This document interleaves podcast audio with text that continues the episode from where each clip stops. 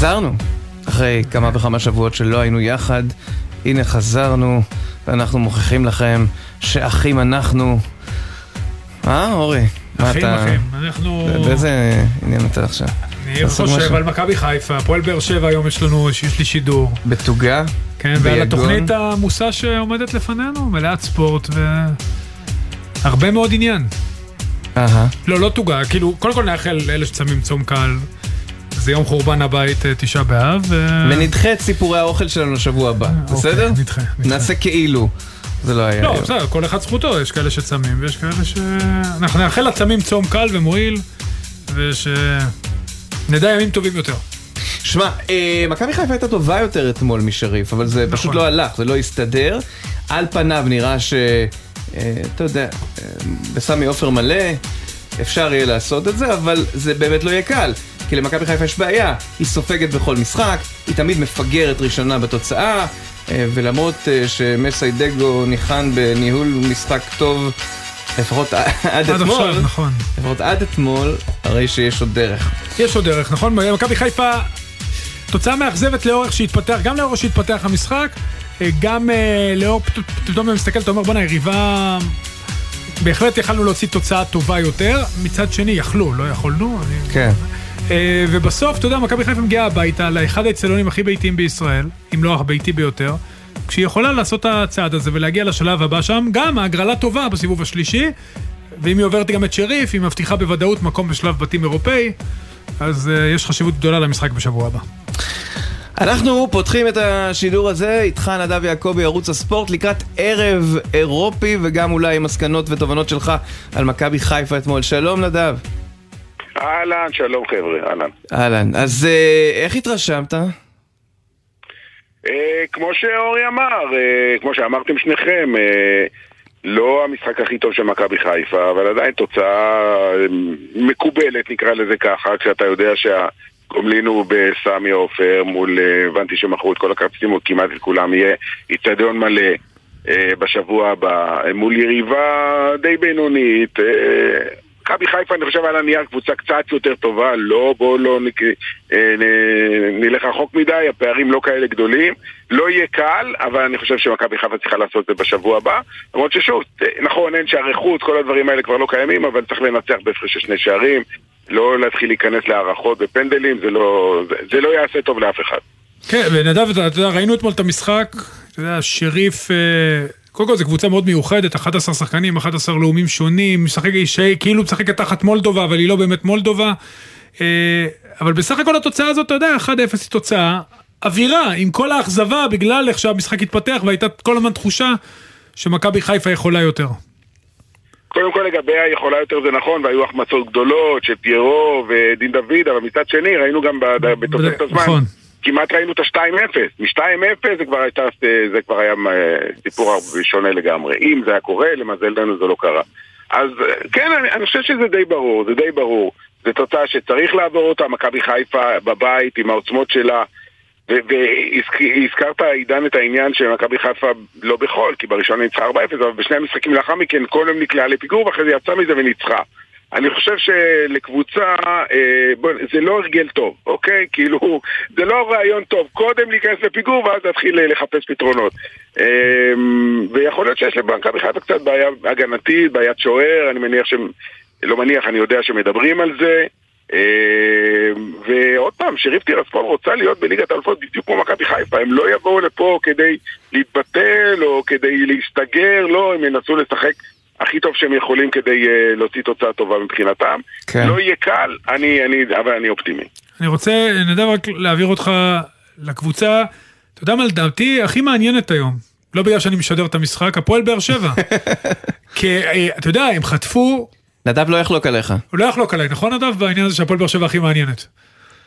אה, אני חושב שמכבי תל אביב לא פחות מעניינת מהצד השני. לא, דיברתי על העניין גם הסובייקטיבי האישי שלך, כמובן, בנושא הזה. לא, זה, ברור.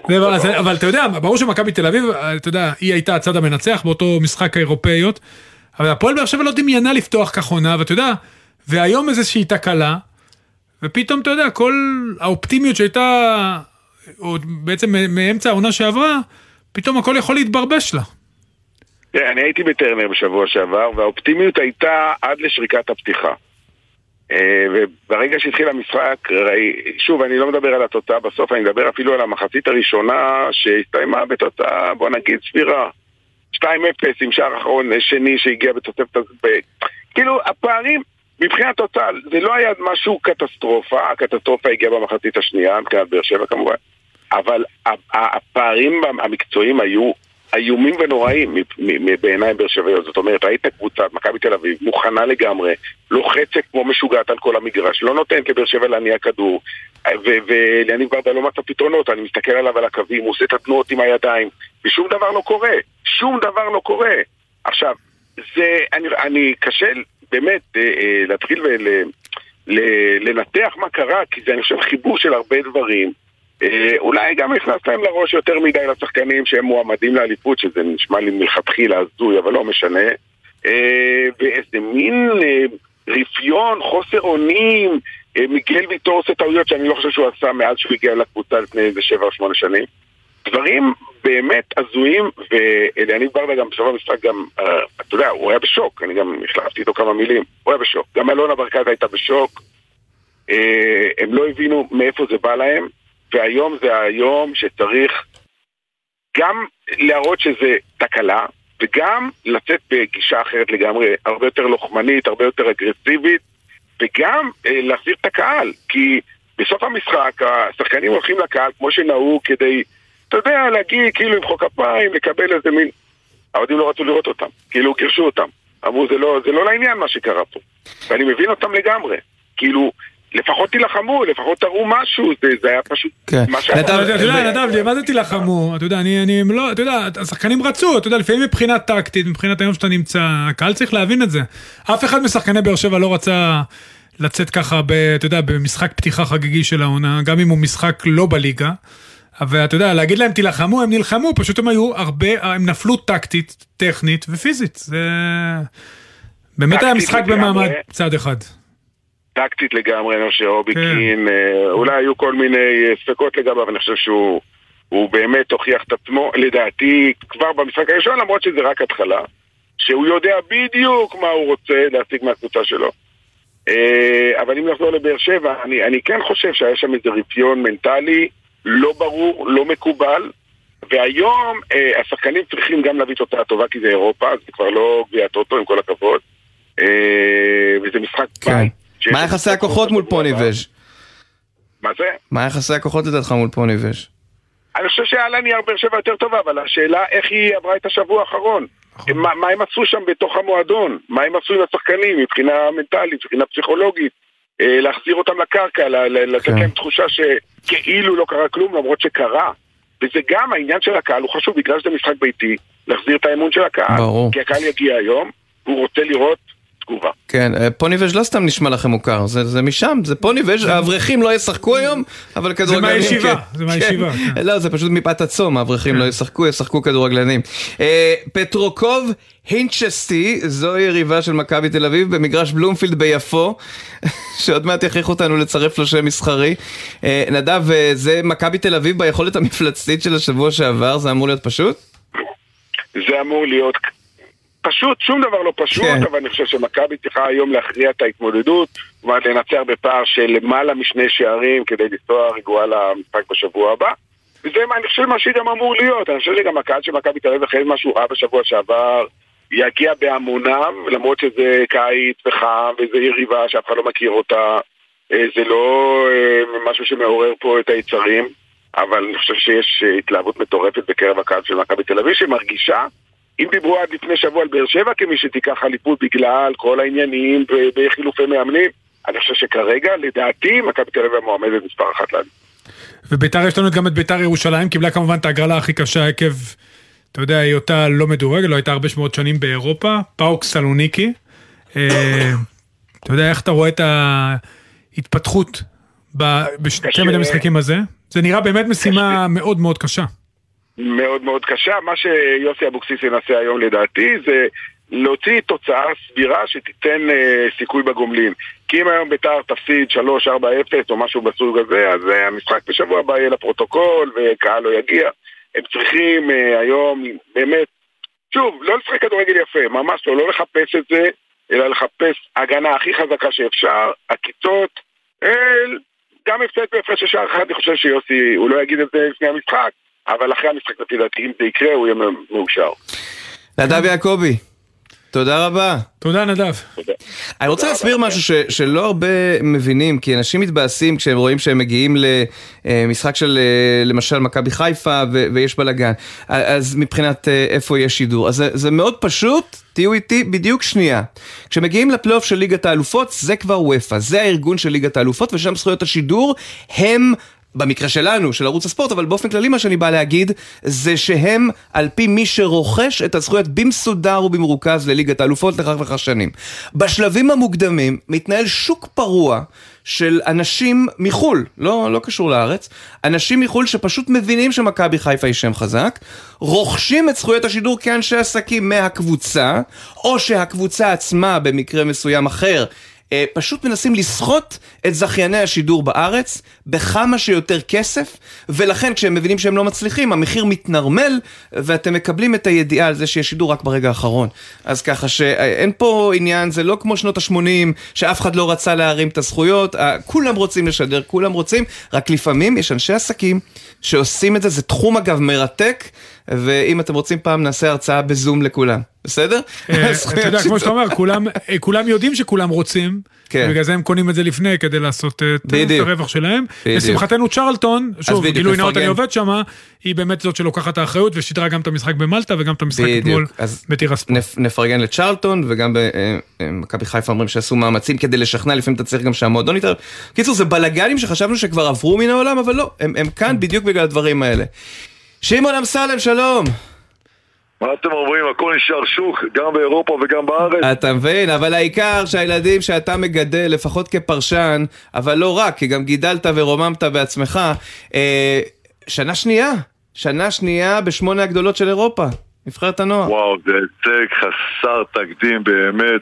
אה, המהפך שעשו באיגוד הכדורסל, בכל ההתמקצעות בנושא הזה של קידום שחקנים צעירים, הם למעשה לוקחים את הכוח מהאגודות ומעבירים אותם לפרויקטים של איגוד הכדורסל. כמובן עם, עם ליווי מטורף של פידי גשון והאיגוד המקצועי וכל החבר'ה עם התמיכה מסביב באיגוד.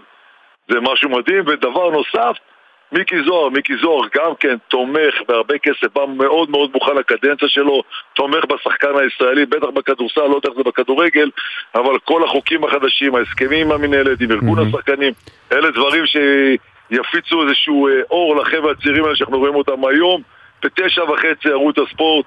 מול אה, סרביה? נגד, אה, מול סרביה. שזה יותר חזק, אני הייתי בטוח שקרואטיה, בשל השם קרואטיה, היא משהו חזק, אבל זו הייתה הצגה אתמול.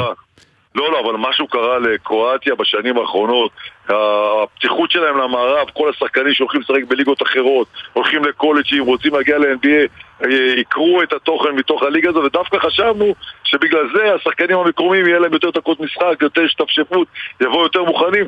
זה פחות קורה שם, משהו לא עובד טוב בקרואטיה, אבל אנחנו, זה לא מעניין אותנו. אנחנו עושים את העבודה כמו שצריך, יש לנו קבוצה ונבחרת להתגאות בה בכלל. כל הקיץ הזה לספורט הישראלי, אם זה בכדורגל, אם זה בכדורסל.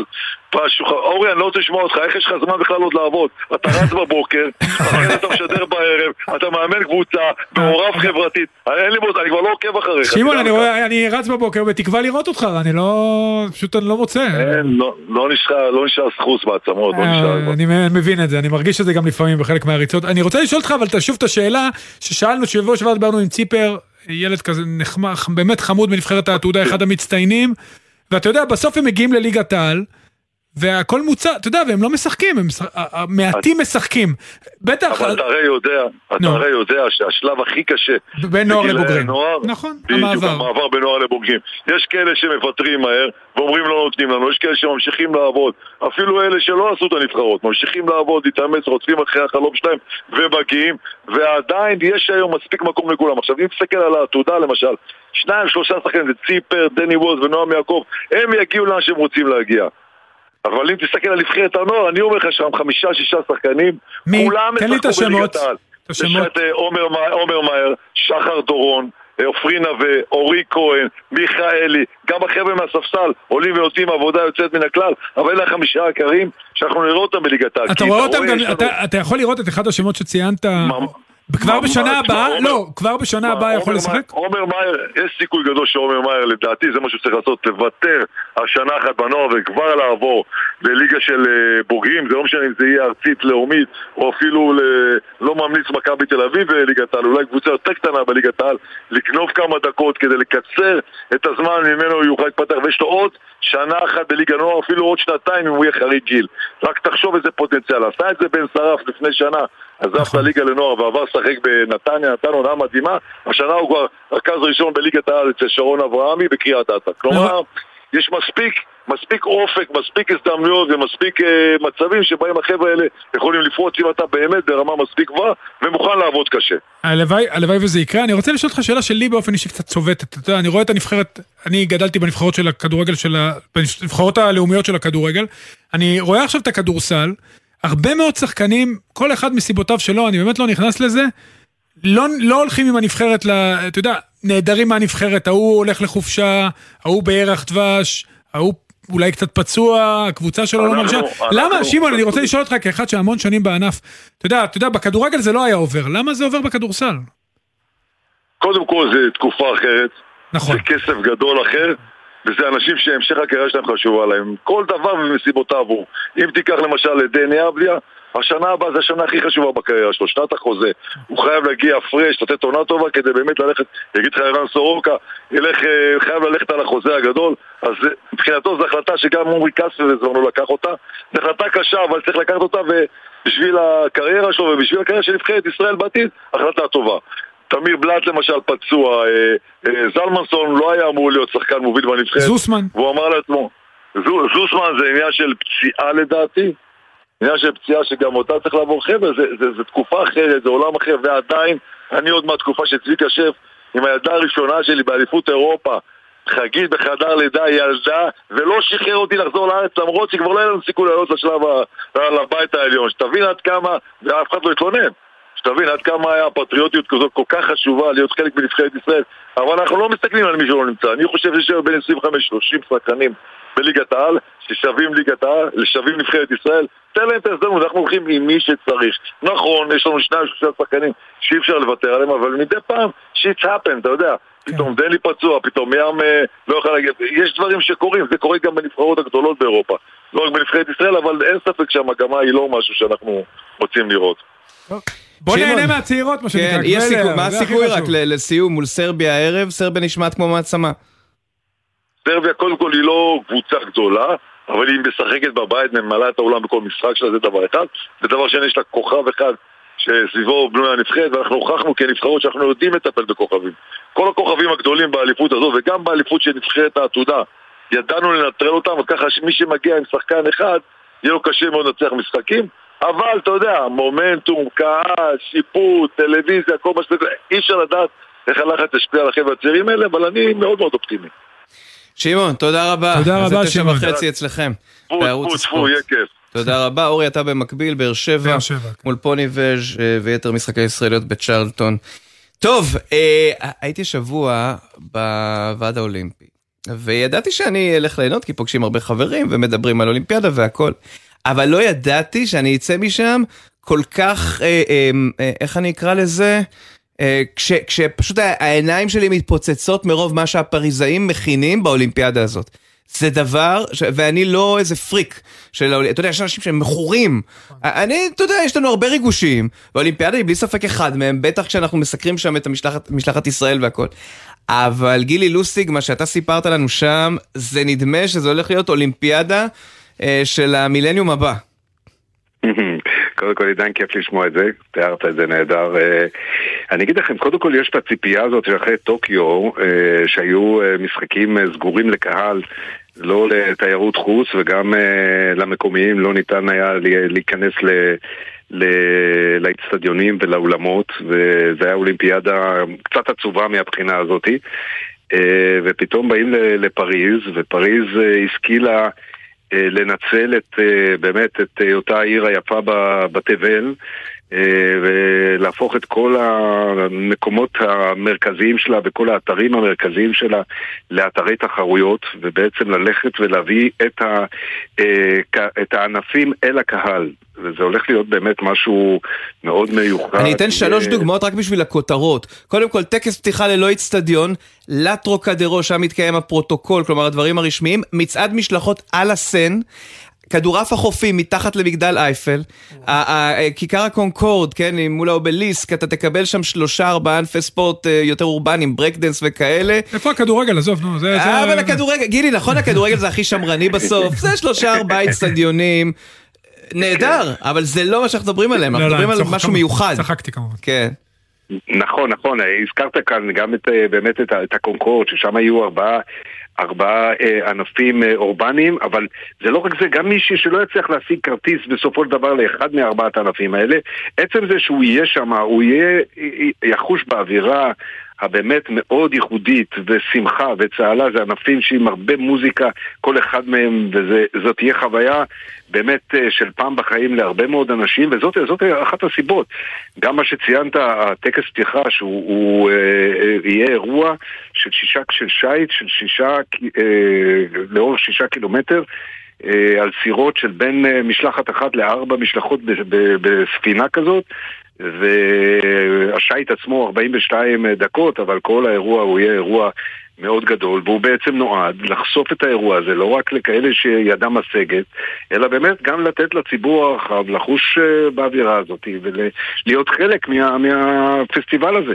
וזה פסטיבל שמרכז בתוכו 207 משלחות, זה יותר ממה שיש אה, באו"ם, כולל משלחת אה, פליטים. אז זה צריכה להיות אה, באמת מפגן כוח, ומה שאוריס שאל על, על הכדורגל, קודם כל זו שמחה גדולה, שבאמת מ-1976, נכון. 48 שנה חיכינו לנבחרת כדור, נבחרת היא תמיד מוסיפה גם לגיבוש וגם ל- לאווירה אחרת ושונה. אבל הם ישחקו, לשאלתך, יהיו אה, בש... מלבד פריז, שהמשחקים בפריז יהיו בפארק דה פרנס, אה, מלבד פריז יהיו עוד אה, שש ערים שיערכו את. את הכדורגל, אה, מרסיי. ונאנט וניס וסנט אתיין וברודו וליון, אלה ה... אלה ה... אה, אה, אצטדיונים. ז'רלן. ואנחנו נצטרך לראות איזה בית אנחנו נהיה. ההגרלה תהיה באפריל, ואז נדע איזה בית יש לנו, ולפי זה נדע באיזה עיר הם אה, השתכנו הכדורגלנים גילי, שלנו. בסוף אנחנו, אתה יודע, פרובינציאלים. ואולימפיאדה קודמת הייתה מאוד מוצלחת, אבל כמו שאמרת, הייתה מוצלחת, אבל היא הייתה בלי קהל, וזה כמובן מאוד מאוד חסר. אה, מה הצפי לאולימפיאדה הזאת? אנחנו שנה לפני, איך אתה רואה את המצב של ה... אז זהו, אנחנו, אנחנו שנה לפני, אבל אנחנו ממש לפני האירועים המרכזיים של השנה, גם היום, ממש בשעות אלה, בדקות אלה אפילו. הספורטאים שלנו מתחרים באליפות עולם בסייף, ויש אליפות עולם בשחייה, ואנחנו בדרך עכשיו גם אליפות עולם בטיפוס ואליפות עולם בשייט, ששם נותנים אגב את הקווטות הראשונות, ואליפות אה, אה, עולם בהתעמלות אמנותית בוולנסיה. ככה שאנחנו לפני אירועים, ואלה אלה בעצם המדמים, האליפות עולם זה המדמה הטוב ביותר לקראת המשחקים האולימפיים. אז אנחנו לא רוצים לצאת ביותר מדי הצהרות, אבל אין צל של ספק שהספורט הישראלי מתקדם. אה, אנחנו רואים את זה, אה, לשמחתנו, גם במשחקי הכדור, גם בנבחרות הצעירות. אנחנו בהחלט רוצים להיות לא פחות טובים מאשר אה, אה, בטוקיו, אבל אנחנו ניתן צפי מדויק. יותר מאוחר, מה שאני כן יכול להגיד, שאנחנו נהיה בסביבות בין 80 ל-90 ספורטאים. שזה כבר אה, אה, מקור לגאווה שהרבה מאוד עושים את הקריטריון. אני רוצה לשאול אותך שאלה אולי קצת יותר מאתגרת. אנחנו יודעים שבעולם, באופן יחסי, בטח ב-OECD, מדינת ישראל פחות משקיעה בספורטאי, אתה יודע, לנפש, מבחינת ההשקעה של המדינה בספורט. כמה זה עלה בשנים האחרונות, ומה גם אתם, אה, בוועד האולימפי וגם האיגודים האחרים עושים כדי שההשקעה הזאת תגדל ויהיה לנו פה א' כל יותר, אתה יודע, ה- יהיה לנו יותר ספורט, אנשים שיעסקו בספורט, לא משנה איזה ענף, וגם ישקיעו בהם יותר, בטח בחוד החנית של הספורט. תראה, נגעת, נגעת בנקודה שהיא אה, היא בהחלט אה, ללא צל של ספק אבן הנגף הכי גדולה בספור, ב, ב, בספורט, שהוא אה, אה, תקציבים אה, גדולים יותר. אנחנו יחסית באמת לכל המקומות בעולם המדינה משקיעה אה, בספורט הכי פחות באופן אה. אה, מהותי ובולט ואפילו מדכא. אנחנו יודעים, אמרתי את זה, עידן, שמעתי, אמרתי את זה גם במפגש עם העיתונאים, שאנחנו, המבנה שלנו הוא מבנה כמו האובליסק בקונקורד. אנחנו, אין לנו כמעט בסיס אה, פירמידה. אנחנו ממש אה, צריכים לדלות ולמצוא את הספורטאים הכי טובים, ובסופו של דבר זה הופך להיות ספורט לעשירים. אז אני יכול להגיד שאלה שמגיעים אלינו, הספורטאים שנמצאים אצלנו בסגלים, הם מסודרים ומקבלים את כל המחנות אימונים והתחרויות והמעטפת המדעית, רפואית, מקצועית שהם צריכים. אבל החבר'ה הצעירים, הגיל הזה שמתחת, הוא בהחלט מאוד מאוד בעייתי והוא הופך להיות כאזרח אפילו, אני אומר את זה ממש אה, לא הגון, מפני שספורטאים בגילאים האלה צריכים להתחרות ברמה אה, בינלאומית גבוהה עם, עם אנשים בני גילם, והם צריכים את המאמנים הכי טובים בגילאים האלה. ו... ואת זה בסופו של דבר, זה נעשה רק לכאלה שיש להורים שיכולים לשלם את הכסף. אז גילי, מה עושים? אני מכיר את זה הרי גם, אתה יודע, אני בספורט מאז שאני מכיר את עצמי. אני גם רואה בעולם מה עושים כדי שזה ישתפר? איך אנחנו גורמים למדינה להבין שספורט, מעבר לגאווה הלאומית, זה צורך חברתי, זה משהו שהוא מאחד, זה משהו שהוא משפר, זה משהו שהוא בריאותי. איך אנחנו גורמים להם להגדיל תקציבים בספורט, לתת יותר מתקנים לילדים? אז זהו, אני אגיד לך, אני חושב, ויש תוכנית מגירה שכבר הגשתי עוד שהייתי מנהל היחידה לספורט הישגי, זה צריך להיות אה, תוכנית שהיא חוצה מגדרים. היא צריכה להיות תוכנית אה, אה, ממשלתית שהיא כוללת בתוכה כמובן את משרד החינוך, שילדים צריכים לקבל, תמיד אנחנו משווים את עצמנו לאירופה, ילד צריך לקבל שיעור בשבוע ולא אה, פעמיים בשבוע שבקושי, אה, אם צריך לבטל אז תמיד מבטלים את זה. זה צריך להיות כמובן משרד הספורט, זה צריך להיות משרד הפנים שמאגד תחתיו את כל הרשויות המקומיות ואת כל החינוך הפורמלי, את המתנסים ואת האפשרויות לתת לילדים וילדות להתאמן.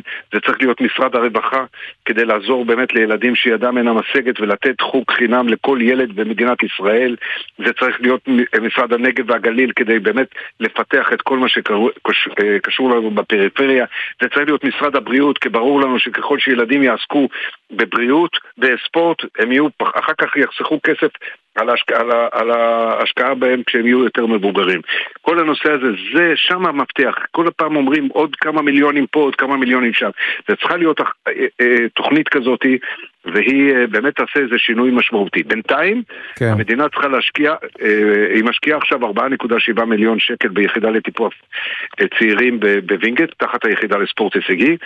זה צריך לשלש את המספר הזה, המספר הזה הוא ממש ממש יפה, אבל הוא לא מספיק. לא עכשיו, אה, בואו נדבר לסיום על אחד הדברים שהם אה, אנקדוטליים, אבל הם מראים כן על השקעה, ושים לב לזה אורי, הכפר האולימפי של הספורטאים לא יכיל מזגן בחדרים, וגילי היה שם בפריז, אני הייתי עד לפני שבועיים בפריז. חם. נורא. נורא, כלומר פריז כיפית, אבל נורא בלי מזגן, ואתם התארגנתם לעניין הזה, שזה נראה לי אה, די תושייה ציונית ישראלית, נכון? אני לא רואה אחרים עושים את זה, או שכן. מביאים מזגנים. נכון, אני, אני מאמין שיהיו עוד מדינות שיעשו את זה, אבל אתה יודע, עכשיו, עכשיו סיימתי פגישה עם, אה, עם הג'ודו, אה, להתכונן לקראת אה, פריז, וכבר הם ציינו את הסיפור הזה, הם כנראה לא ראו את ה...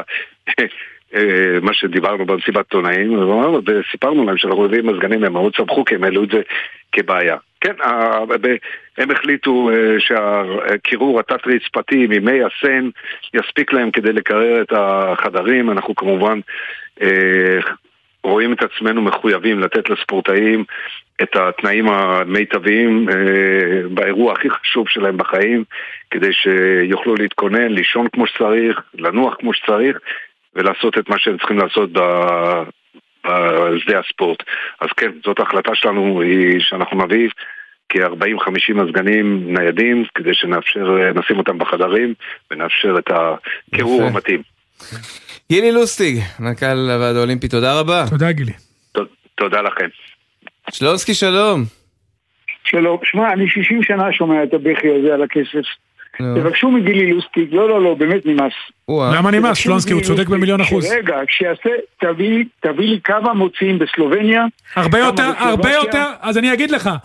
פי עשר יותר ממך. התקציב של סלובניה הוא רבע מאיתנו. פי עשר יותר ממך, גם מבחינת כמות ש- השיעורים, בכל רוצה דבר, אתה מקום אחרון, לי, תקשיב לי, שלונסקי, זה אני מבין, כן. אתה מקום אחרון ב-OECD, בהשקעה בספורט פר אזרח, והמדינה שמעליך היא פי שלוש. המדינה הראשונה רגע, מעליך לא, היא פי שלוש.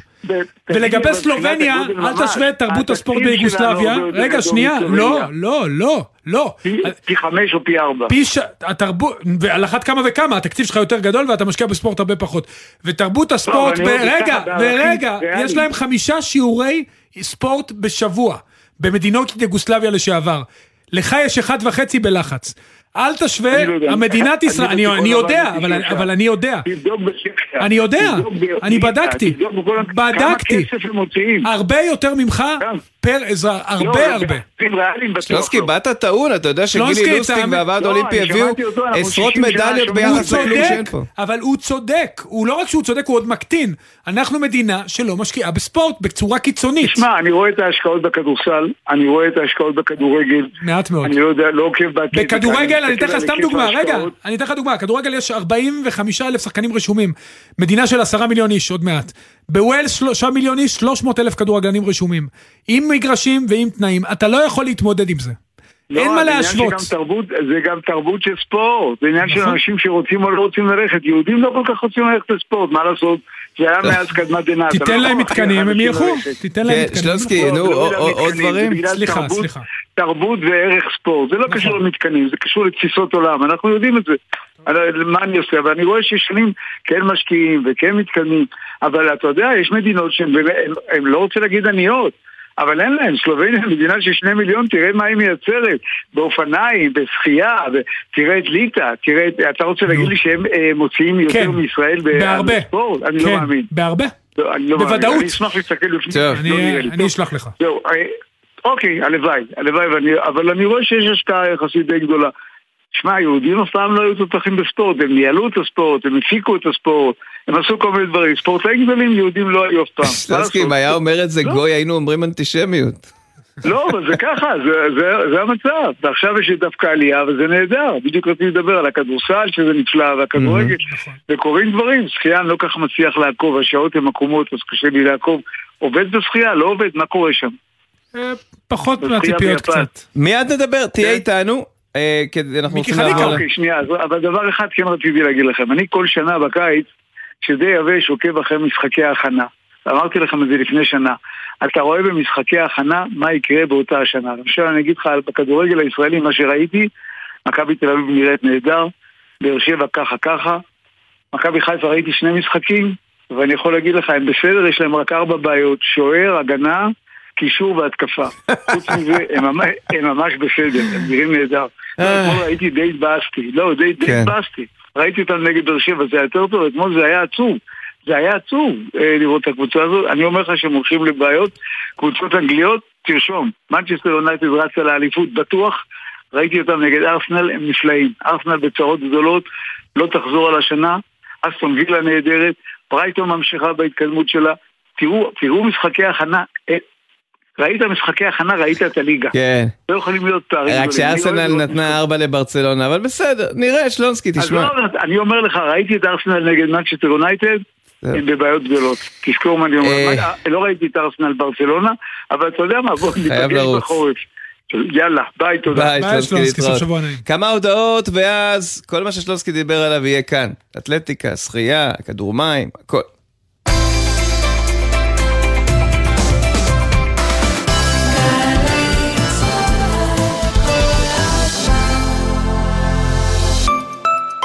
ההסכת שבט אחים ואחיות, בתוכנית מיוחדת לתשעה באב. הדוקטור אלעזר בן לולו בוחן את הקשר בין החורבן האישי לחורבן הלאומי, מתעמק בכאב ובאובדן, ועוסק בשאלה החשובה גם בימים אלה, כיצד ליצור שיח לסובלנות ולכבוד.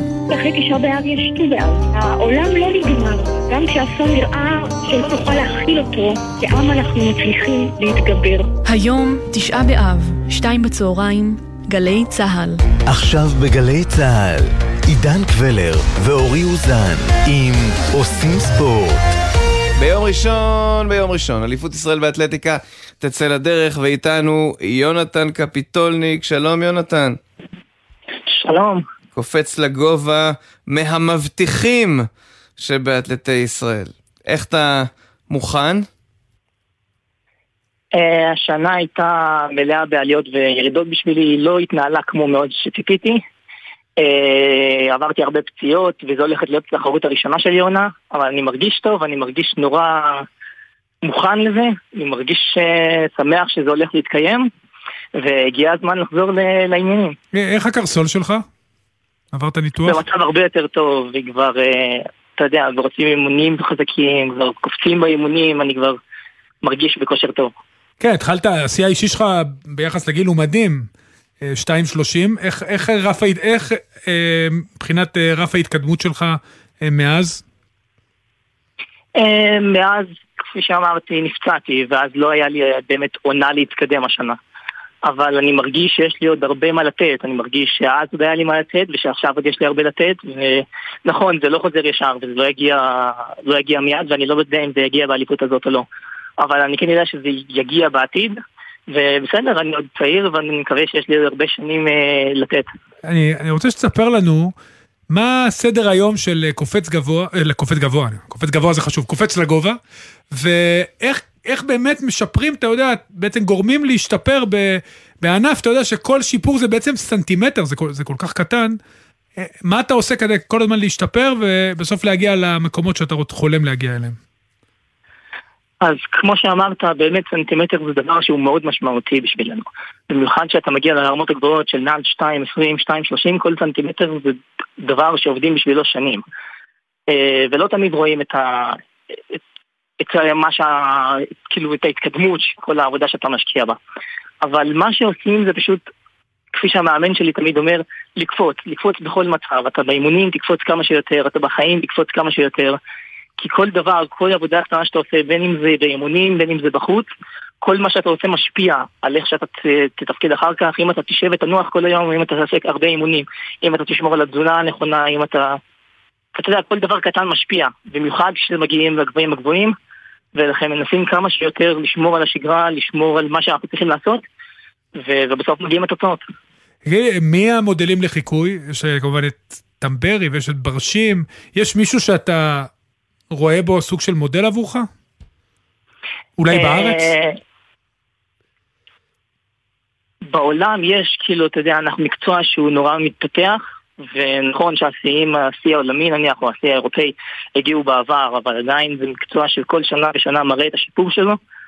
אה, ויש, במיוחד כשאתה מגיע ואתה מתחרה עם הגדולים, ואתה רואה איך הם מתנהלים, אתה לומד להכיר אותם אחרת יותר, לראות אותם בטלוויזיה ולראות, אה, טוב, הוא קופץ יפה, אה, טוב, הוא עושה ככה. אתה רואה איך הם מתנהלים, אם זה בימים שלפני, אם זה במלון, מה אוכלים, את סדר היום, כאילו, כמה מתאמנים, כמה משקיעים, כמה מקפידים על תזונה, אתה רואה את כל הדברים האלה. ואני יכול לומר שעוד מלפני שפגשתי אותם, הרצתי אותו, אבל עכשיו אחרי שבאמת ראיתי אותו, וכאילו קל לי לדבר איתו ולהכיר אותו, אה, טמברי האיטלקי הוא אלוף אולימפי והוא באמת כאילו קופץ מדהים, גם יש לו את הטכניקה הטובה, גם יש לו נורא מקפיד ומשקיע. ובאמת זה משהו שנורא, כשאני רואה אותו זה נורא מראה לי מה הדרך הנכונה להגיע. והוא מוכיח את זה כל פעם מחדש, שכל פעם מתחרה ומעלה תוצאות מדהימות ואני שואף להגיע גם בכיוון הזה. יש את אליפות ישראל, דרך אגב, אני, איפה שאני רץ בבוקר בימי שני, אני רואה גם את קרויטר וגם את פרנקל, mm-hmm. שם גם מתאמנים, שם בוולודרום. Mm-hmm. מה, מתאמנים יפה, דרך אגב. מה אה, גובה המטרה שלך באליפות הקרובה? אה, האליפות הקרובה הולכת להיות התחרות הראשונה שלי השנה, ובגלל שזו תחרות חזרה, אני מגיע לנסות לעשות את הדבר הכי טוב שאני יכול לעשות באותו מצב, ואני לא יודע מה זה יהיה. אני לא יודע, כי לא היה לי לבדוק את עצמי, אני לא בטוח, כאילו, עם התנאים, לא התחרתי באיצטדיון שם כבר שנה. אז אני לא באמת יודע כמה אני יכול לעשות וכמה אני לא יכול לעשות, אני לא רוצה להבטיח שום דבר. אבל אני כן הולך להגיע, לנסות לעשות את הכי טוב שאני יכול. אני יודע שביום טוב אני יכול לנצח ולתת תוצאה ממש יפה. מה התוצאה הזאת תהיה, אני לא יודע. יונתן קפיטולניק, תודה רבה, בהצלחה. ממש חמוד. תודה. בהצלחה, יונתן. תודה רבה. אליפות העולם בשחייה העסיקה אותנו רבות השבוע, גם בגלל ההישג הבאמת מטורף של נבחרת השליחים, 100 כפול 4, מקום שביעי בעולם, בכלל העפלה לגמר, הייתה סיפור, ואנסטסיה גורבנקו ועוד. מיקי חליקה, יושב ראש איגוד השחייה, שלום. היי, צהריים טובים. צהריים טובים. עדיין ביפן? הדברים עדיין קורים. כן. עדיין הדברים קורים ביפן. אה, האמת שהיום היה לנו צעד אחד גדול של רביעיית השליחים בארבע כפול 200, שסיימה במקום העשירי, וזה צעד גדול מכיוון שרק 16 נבחרות יעפילו בסוף לפריז, ואם לא יהיה שינויים של הרגע האחרון, אז uh, לראשונה ישראל תעמיד קבוצת שליחות של ארבע כפול 200 באולימפיאדה. מה לגבי האליפות, מיקי, בינתיים? ציפיות, מי עמד בציפיות, מי פחות? האריות קראת להם, אה? האריות, כן. מי היה אריה? מי היה גור אריה? אני חושב שביום הראשון היה לנו באמת הופעה שהיא בלתי נתפסת, גם של, של הבנים בארבע כפול מאה וגם של אנסטסיה שקיבלה מתנה על ידי פסילות וניצלה את המומנטום הזה.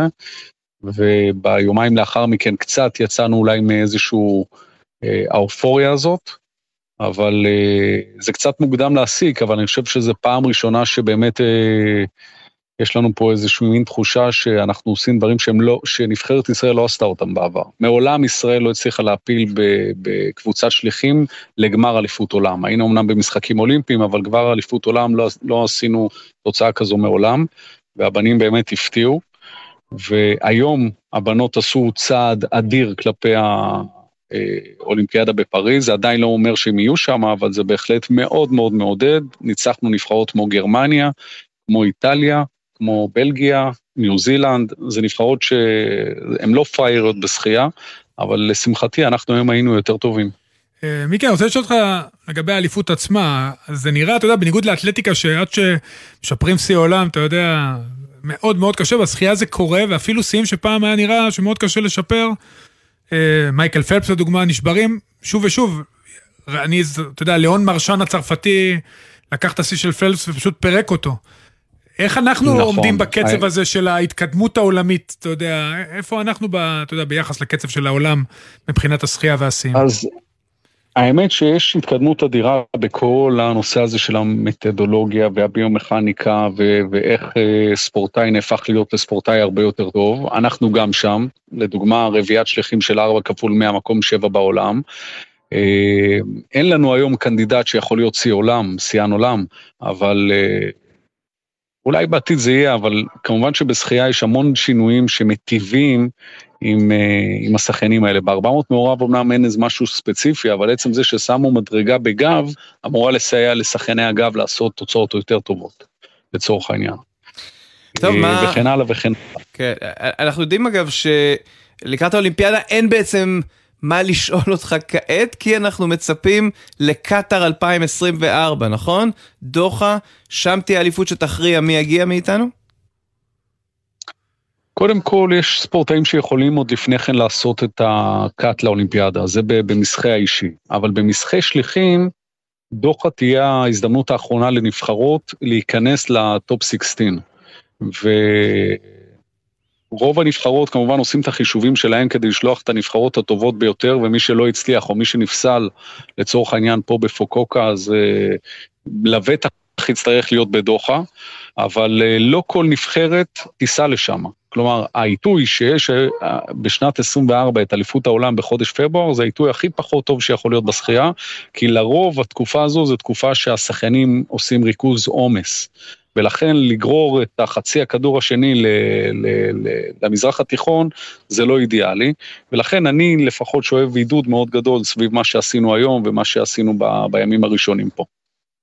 אה, מיקי, עוד שאלה, ובהמשך למה שדיברנו עם גילי לוסטי קודם, מבחינת uh, כמות משתתפים ותקציבים, מה, איך, איפה עומד איגוד השחייה? כמה אנחנו רחוקים מאיפה שאנחנו באמת רוצים להיות? אני אתן רק את הדוגמה של נבחרת בריטניה. לבריטניה יש אותו תקציב כמו נבחרת, כמו איגוד השחייה הישראלי, רק אצלהם זה בפאונדים, ואצלנו זה בשקלים. אז אם אתה מכפיל את זה ב-4.5, נכון, זה ההבדל. עכשיו, אה, אם אנחנו רוצים יום אחד לשאוף להיות בריטניה, מעצמת שחייה, אז צריך להכפיל את התקציבים בפי ארבע וחצי, זה הכל. ומבחינת מתקנים, אה, בריכה בווינגייט כבר אה, הושמשה והיא ברמה טובה, אבל מה לגבי שאר מדינת ישראל? אנחנו צריכים אה, שלוש דברים שיעזרו לענף השחייה להיות במקום הרבה יותר טוב, למרות שגם היום אנחנו מנצחים נבחרות כמו איטליה. אנחנו צריכים שיהיה לנו לפחות עוד עשר בריכות רק לאימוני שחייה, כמו שיש בכדורגל ההורי, ואתה מכיר את זה, אבל זה יהיה לא עם מנויים ששוחים ליד שחיין, אלא עשר כאלה מפוזרות בישראל, ואנחנו צריכים שיהיה לנו 17,500 שחיינים שיהיו באיגוד השחייה. היום יש לנו קצת, קצת אזור ה-4,000-5,000. אם נביא עוד 10,000 שחיינים, יהיה לנו את גורבנקו הבא, יהיה לנו את דריה הבא, יהיה לנו את איתן אורבך הבא. הכל פה זה עניין של כמות ספורטאים שפוקדים את הבריכות, אם יהיה לנו מתקנים וכמות ספורטאים, אנחנו נגיע לצמרת העולמית. בדיוק. אנחנו רואים מה אנחנו רוצים היום לנבחרות כמו גרמניה, שאם בא אה, מאמן ראשי של נבחרת סין אחרי ארבע כפול 100 ומברך אותי, אז אני אומר, סימן שעשינו משהו טוב. עם התנאים שיש לנו, עם מה שאנחנו יודעים לעשות, עם כל הקשיים, אנחנו לא מחפשים את הדרך הקלה. זה מה שיש לנו בקלפים, ועם זה אנחנו נעשה הכי טוב. מיקי חליקה, יושב ראש איגוד השחייה, תודה רבה. תודה, מיקי. תודה רבה, כל טוב. אתה יודע על מה נתקעתי בשיחה עם מיקי? כן. כשסיקרנו את ההלוויה של המלכה אליזבת בחודש אה, ספטמבר בלונדון, אז השקל, כלומר הפאונד והיורו היו אותו דבר, 3.76 בערך. היום זה ארבע וחצי. ועוד אה, איך שהדברים מתקדמים. היד נטויה. ארבע וחצי. הפערים טוב, יגדלו. פעם זה היה שמונה, כן. כשהייתי פעם ראשונה בלונדון, זה היה נכון, שמונה. אני זוכר, אני כן. זוכר. אה, אירוע שמסעיר את הספורט העולמי אה, מסיבות אה, בריאותיות בעיקר, ברוני ג'יימס, בנו הבכור של לברון, לקה בדום לב במהלך אימון, ואנחנו רוצים להבין האם מדובר בתופעה שכיחה דווקא אצל ספורטאים צעירים. דוקטור שירית קזום בייזר, שלום. אהלן. את מנהלת מרפאת. אה, מנהלת מרפאת קרדיולוגיית ספורט בבית החולים ביילינסון בפתח תקווה. אז אה, מה את נכון. אומרת על מקרה מהסוג הזה? אמ, קודם כל מקרה מהסוג הזה הוא מקרה יחסית נדיר, אבל אנחנו שומעים עליהם מדי פעם, כי גם בעיקר בגלל שכשהם קורים אז זה יוצר איזשהו הד תקשורתי מאוד מאוד גדול, אבל גם בגלל שהם הם, הם קורים, זאת אומרת זה קורה מדי פעם. השכיחות של אירועים כאלה של מוות אה, פתאומי בספורטאים צעירים אה, מתרחש בשכיחות שנעה בין 1 ל-100 אלף ל-1 לחצי מיליון. אלה המספרים שאנחנו מדברים עליהם. למה זה קורה? אה, אנחנו, זה גם קרה בארץ, דרך אגב, גם בימים שאני אפילו הייתי שחקן. נכון. אה, איך, אה, בכלל ניתן לצפות דבר כזה, או שזה אקראי? אז תראו, קודם כל, אנחנו, מה שאנחנו מנסים לעשות זה לצפות דבר כזה. זו הסיבה שאתם בטח יודעים שאנשים או חבר'ה צעירים שעוסקים בספורט מאוגד בארץ ובעולם עוברים בדיקות אה, רפואיות, ביניהן גם אה, בדיקת אה, אק"ג אצלנו בארץ ובאירופה, בארצות הברית זה קצת שונה. אה, כדי לנסות ולראות האם יש באמת, אה, האם אנחנו יכולים, חושדים באיזושהי אה, בעיה. הסיבות שגורמות למוות פתאומי בקבוצות הגילאים האלה, קבוצות הגילאים הצעירות בספורטאים, אה, זה בדרך כלל הסיבה השכיחה ביותר זה מחלת שריר, אה, שנקראת, אה, הנפוצה ביניהם נקראת אה, היפרטרופיה, קרדי, קרדיומיופתיה היפרטרופית. אה, זו מחלה שבה יש גדילת יתר של שריר הלב. אה, שבעצם יוצרת איזשהו מצע בין השאר גם אה, להיווצרות של הפרעות קצב.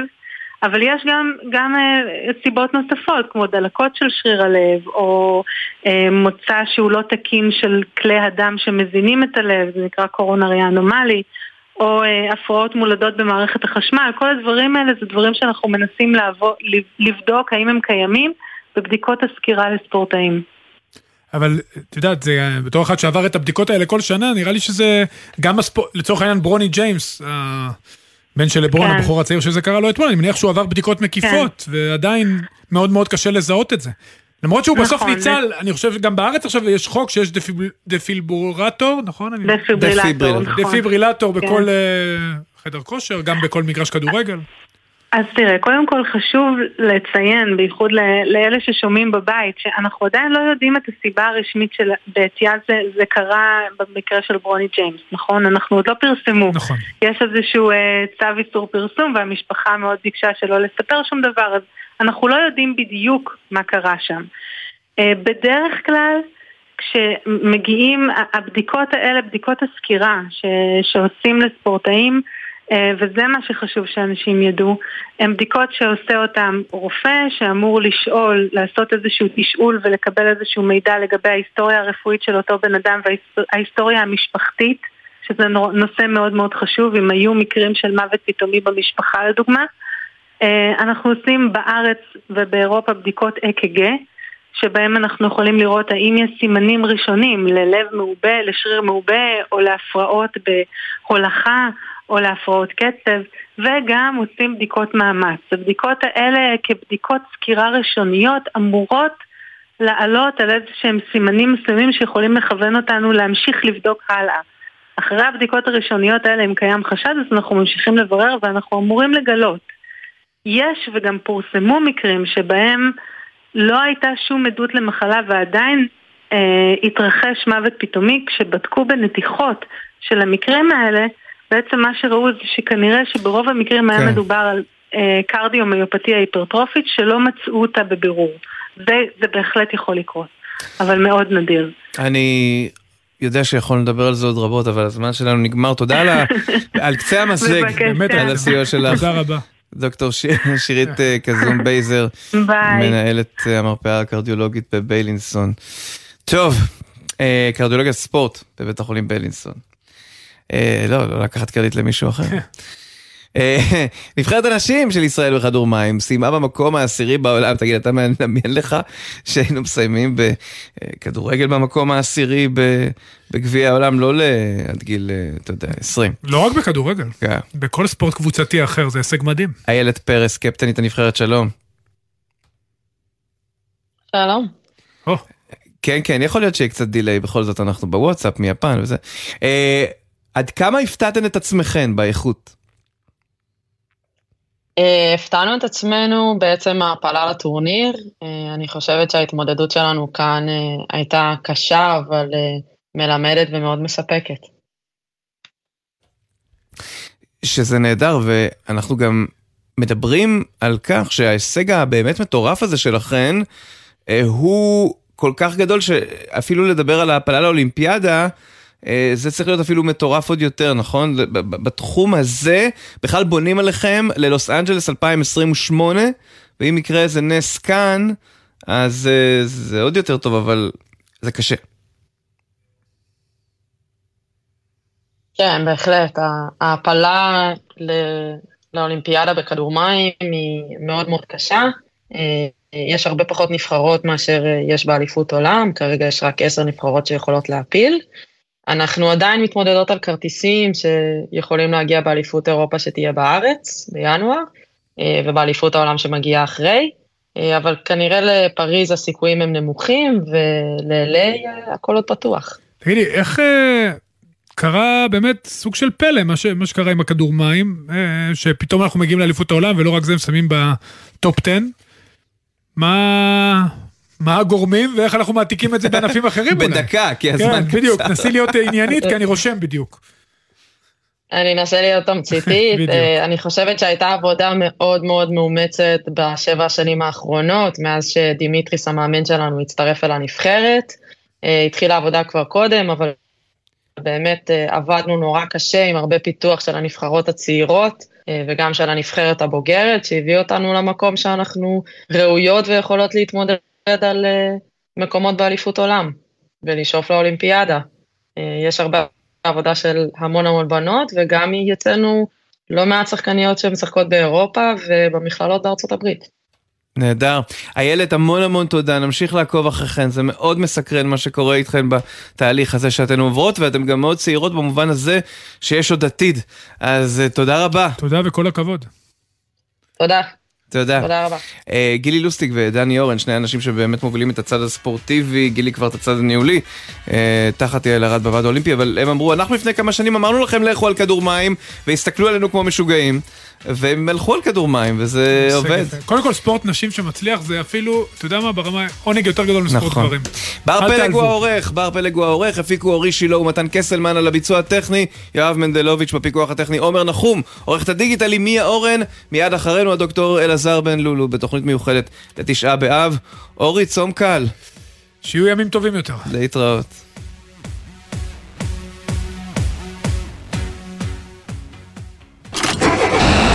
נשמע, נשמע, סוף השבוע, הבית של הזמן.